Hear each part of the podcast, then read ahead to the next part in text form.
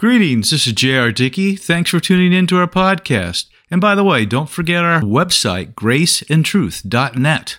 I hope you're having a great day, but if not, hang with me. It's about to get better. Okay, today we're going to continue in Genesis. We're in chapter 3. We're going to try to finish that one up. Let's get started. Well, what a difference sincere confession makes. You know, King David wrote, When I kept silence, my bones grew old through my groaning all day long. For day and night your hand was heavy upon me. My vitality was turned into the drought of summer. I acknowledged my sin to you, and my iniquity I have not hidden. I said, I will confess my transgressions to the Lord, and you forgave the iniquity of my sin. That's in Psalms 32. And in Proverbs, it says, He who covers his sins will not prosper, but whoever confesses and forsakes them will have mercy. That's Proverbs 28. There's another Old Testament story that pertains here. Again, King David.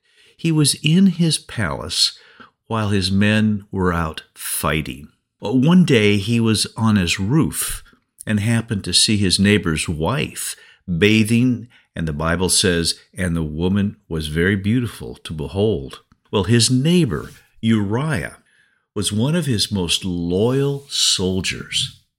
Nevertheless, David sent messengers and took the woman he saw into his house and had relations with her.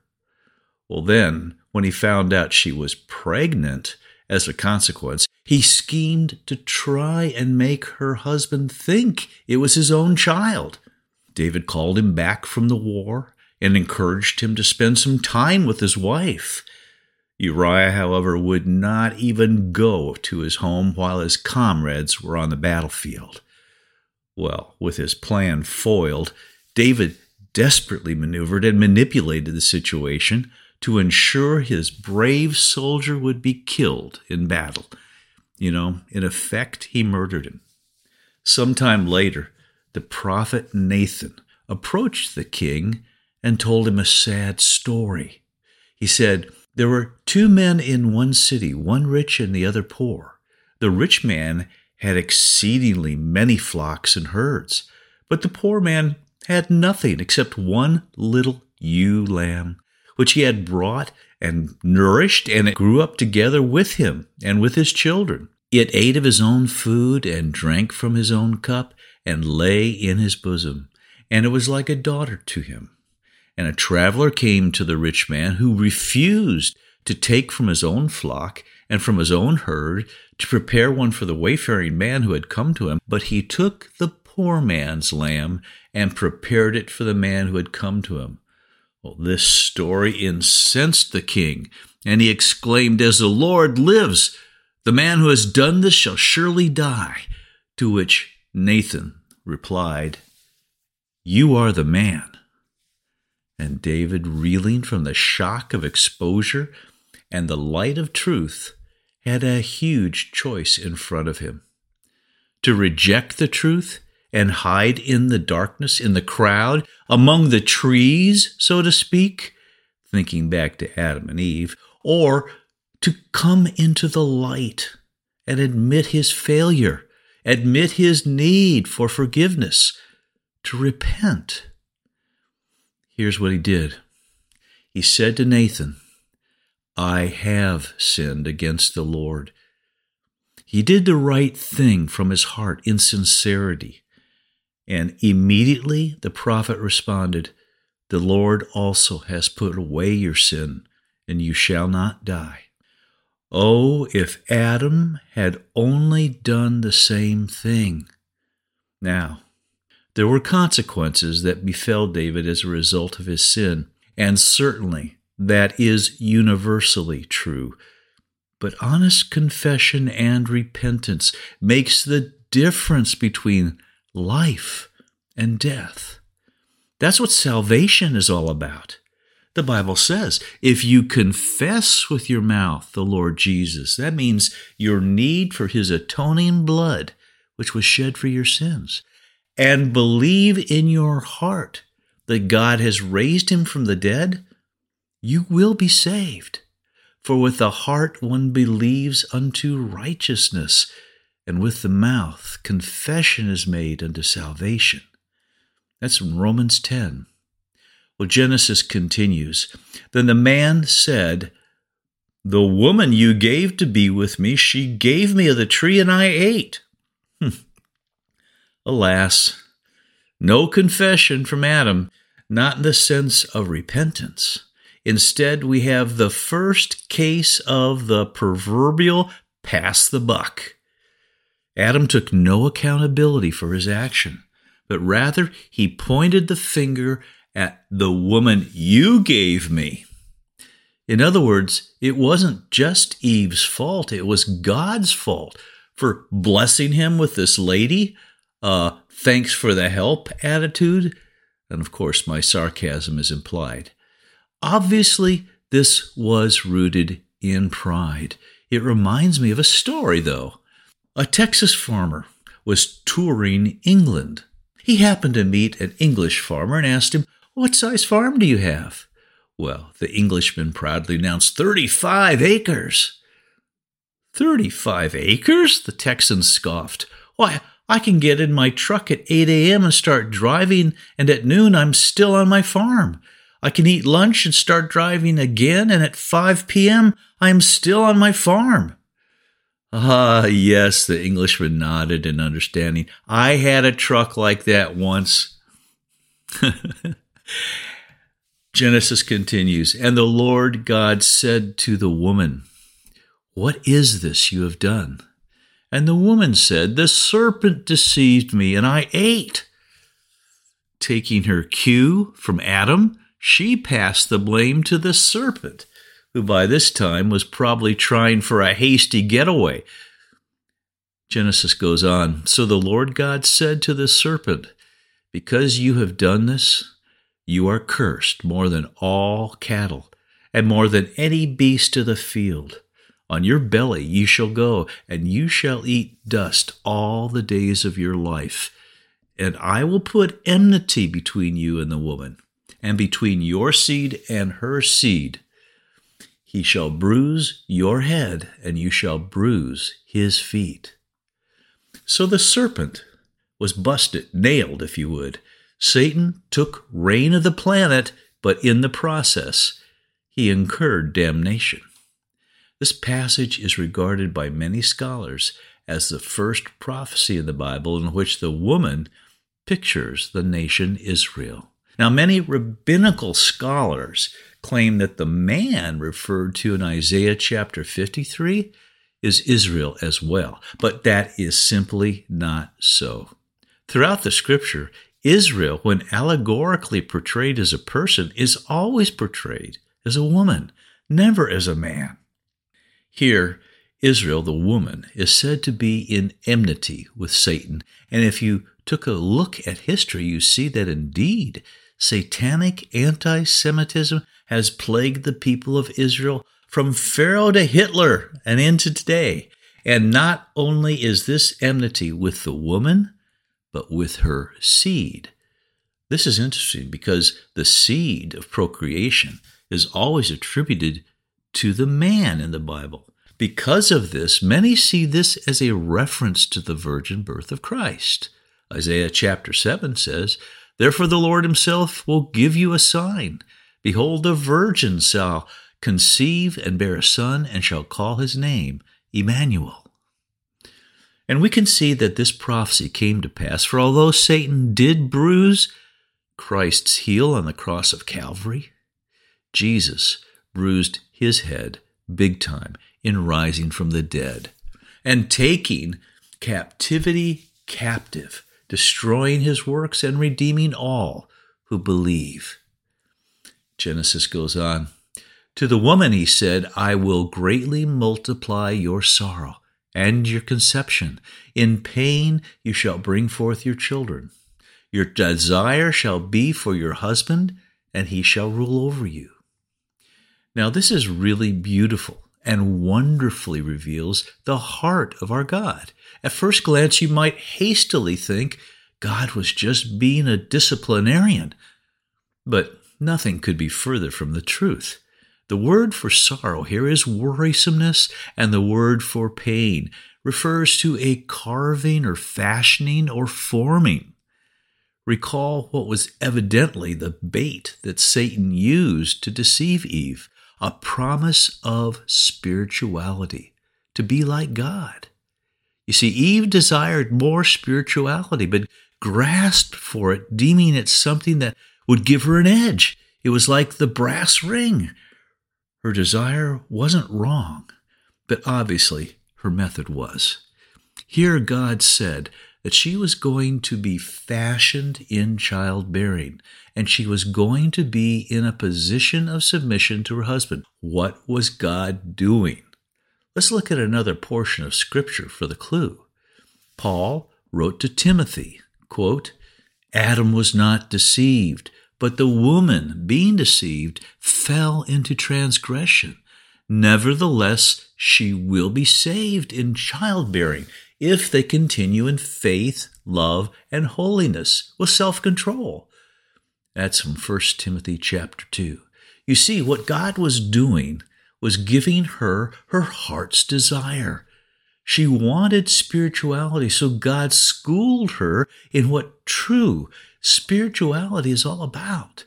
That's serving, giving out, long suffering, self sacrificing love.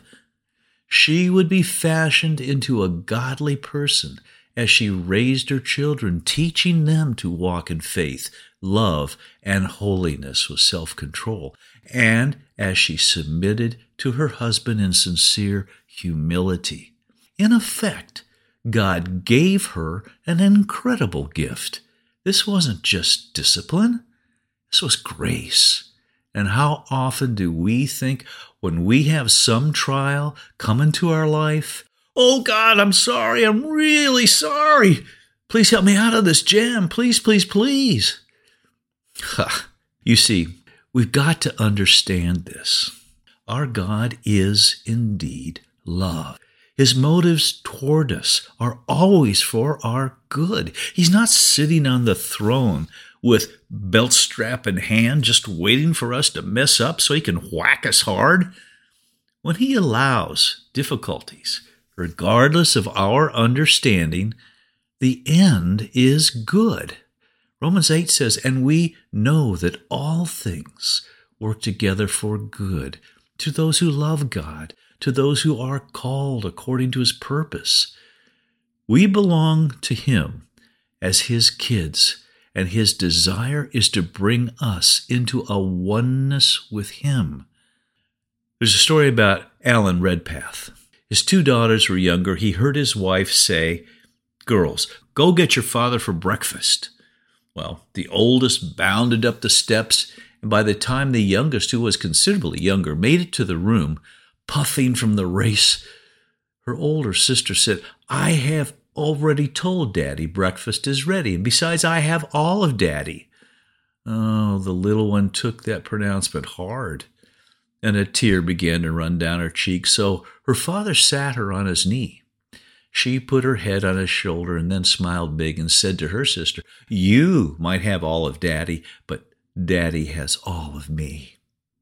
Ladies and gentlemen, this is important. Many of you likewise desire more of the Lord's presence, His Spirit in your life. Of course, that is wonderful, but you will not find it by grasping for it from someone promising you that you can have it all now. Instant gratification. And it's never for giving you the spiritual edge over anyone. Just look at Jesus. Look at his life for the example it was a life of raising his kids, submitting them to the higher authority and him too. A life of serving, giving, ministering, loving, healing, helping, and dying. There's the spirituality you desire. It happens supernaturally, naturally, as you walk in Christ's footsteps. Genesis goes on. Then to Adam he said, Because you have heeded the voice of your wife, and have eaten from the tree of which I commanded you, saying, You shall not eat of it, cursed is the ground for your sake. In toil you shall eat of it all the days of your life. Both thorns and thistles it shall bring forth for you, and you shall eat the herb of the field. In the sweat of your face you shall eat bread till you return to the ground, for out of it you were taken. For dust you are, and to dust you shall return. Now, there are several things in this passage we need to notice. When you talk to some people and you mention the curse, they automatically think that God cursed man because of his rebellion. Well, folks, that's not true at all. God never cursed Adam. Read it yourself. On the contrary, his curse was upon the ground for man's sake. That is just like he began to work in Eve's life, the thing she desired, so he did with Adam. What do I mean? Well, what Adam chose was essentially a special relationship. He viewed Eve as his completer. God had said, it's not good that man is alone. To which Adam would say, Amen. And he evidently didn't want to be alone again, but he chose to pursue this new relationship with someone made of dust, just as he was. And it was the choice that was or is doomed to fail. In other words, he thought he could be fulfilled in Eve rather than in his Creator. God knew that the fulfillment Adam needed and desired could only be realized in relating to his God. Seeking to fill the emptiness of the heart through intimacy with another person can only go so far. Because flesh can only relate to flesh. The spiritual part of man can only be nurtured and completed by God, who is spirit. So the Lord gave man what he opted for the flesh, the dust of the earth. But the dust was cursed for, F O R, man, so that man would learn the most important lesson that the dust doesn't satisfy, it can't fulfill his heart's desire. And in ultimately realizing this, he would be led back to the one who truly loved him and who alone could bring purpose to his life. The relationship Adam needed and longed for, though he didn't yet realize it, was with the Lord. The scripture says in Psalm 90, verse 3 You, that is God, turn man to destruction and say, Return, O children of men. That word destruction means a breaking and humbling. We should also note that God's medicine, if you would, for Adam's heart was hard work. Sometimes working hard is the most spiritual thing you can do, and it's the one way God uses to keep sin in check. As a matter of fact, the people that tend to struggle the most with sin are usually those who have the most time on their hands. Now, work as a medicine only treats the symptoms of sin. The cure, of course, is the blood of Jesus Christ. Well, Genesis goes on. And Adam called his wife's name Eve because she was the mother of all living. This is wonderful. What a declaration of faith. At first, she was named woman, but now there's a change. You see, Adam didn't name her Eve until after their fall. You see, Eve means life or living, but they had just died. They and their offspring were all doomed to death, and Adam knew this unless God intervened. Personally, I think Adam may have heard what God said in verse 15 of this chapter and believed it. As a result, he was looking for the seed, for the life giver, the Messiah. He looked to God to restore life, true life, back to his creation. Now, Eve was probably encouraged by this. And again, since she was, as the bride of Adam, a picture of the church, the message is that though she had died, there was hope in God, and she was called life. It reminds me of these scriptures out of Second Corinthians. It says, um, chapter 4, we are hard pressed on every side, yet not crushed. We are perplexed, but not in despair, persecuted, but not forsaken, struck down, but not destroyed, always carrying about in the body the dying of the Lord Jesus, that the life of Jesus also may be manifested in our body. For we who live are always delivered to death for Jesus' sake, that the life of Jesus also may be manifested in our mortal flesh. So Adam expressed faith in God's plan of redemption, but sin had entered the world, and its effects were to distort, really, if you would, invert our perspectives of good and evil. It radically changed the relationships God intended. Let me explain. Before the fall, Eve wanted simply to change herself, to become more spiritual, more godly.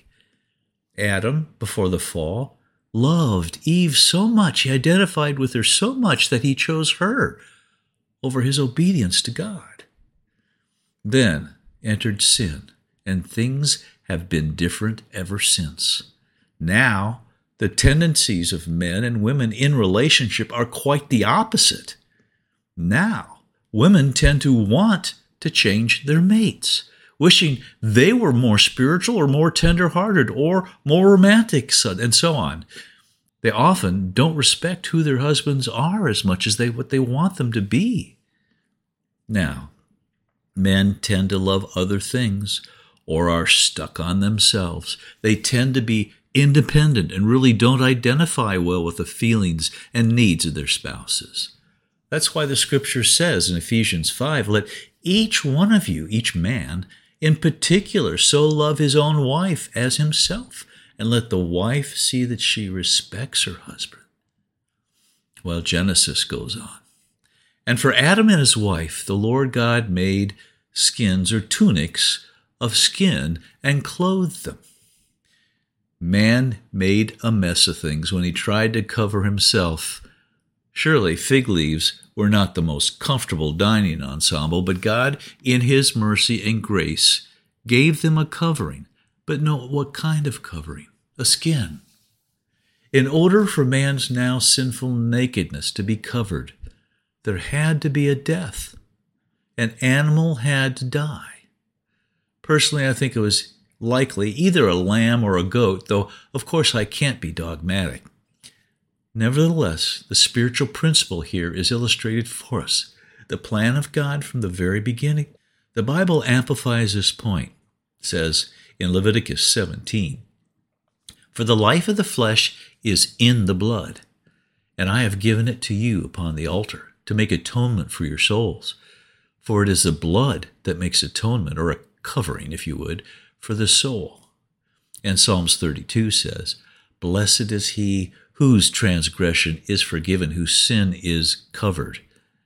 And you all know John 3:16.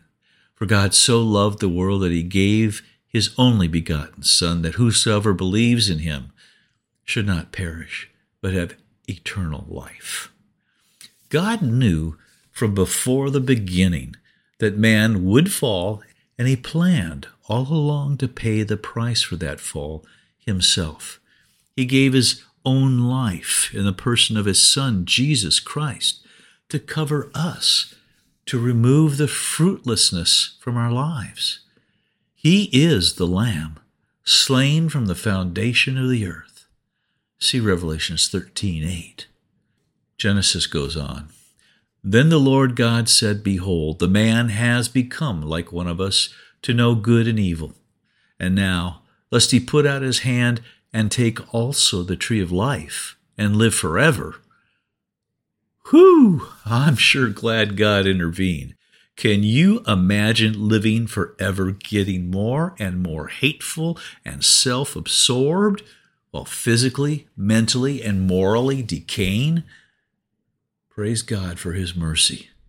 And again, we witness the compound unity of the Godhead in the word us. But watch what happened here. Genesis goes on. Therefore, the Lord God sent him out of the Garden of Eden to till the ground from which he was taken. Though God said man has become like one of us, it was also true that unlike God, evil had entered the heart of man. As a result, access to the tree of life was forbidden. The perfect poetic contrast to that situation is when mankind, beholding Jesus Christ, could say, God has become like one of us. For it was then that the light of life began to enter into our evil hearts, and access to the tree of life was restored to all who believe. The Word of God declares in 1 John 3 For this purpose the Son of God was manifested, that he might destroy the works of the devil. And 1 John 5 says, And this is the testimony that God has given us eternal life. And this life is in his Son. He who has the Son has life. He who does not have the Son of God does not have life. And John 10, verse 10 I have come that they may have life, and that they may have it more abundantly. And in Revelations 22, 14, blessed are those who do his commandments, that they may have right to the tree of life. Recall that Adam typifies or pictures Jesus Christ. And notice that just as he was sent out of paradise, to till the ground from which he was taken, so Jesus was sent out of heaven to work the soil, if you would, of mankind's heart. In fact, Jesus said in John 9, I must work the works of him who sent me while it is day. The night is coming when no one can work. And in John 17, I have glorified you on the earth. I have finished the work which you gave me to do.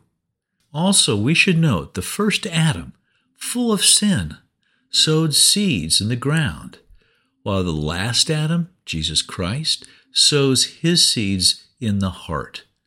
And we, in a sense, have the option to follow either example.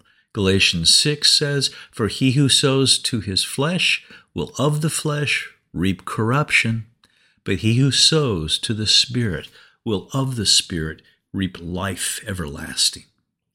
Genesis finishes up. So he drove out the man and placed cherubim at the east of the Garden of Eden, and a flaming sword which turned every way to guard the way to the tree of life. So the gate, the east gate, was closed by a flaming sword. But one day soon, the antitype of Adam, that is Jesus Christ, will enter the east gate, the east gate of Jerusalem, which has been closed as well. But when Christ comes, he will enter having paid the price for sin and having the right to rule. As a result, healing waters will flow from that entrance. Check it out Ezekiel chapter 47. Now may the Lord grant you peace in the midst of any storm and faith to trust Him Look for our next podcast, and may you realize more of His grace today.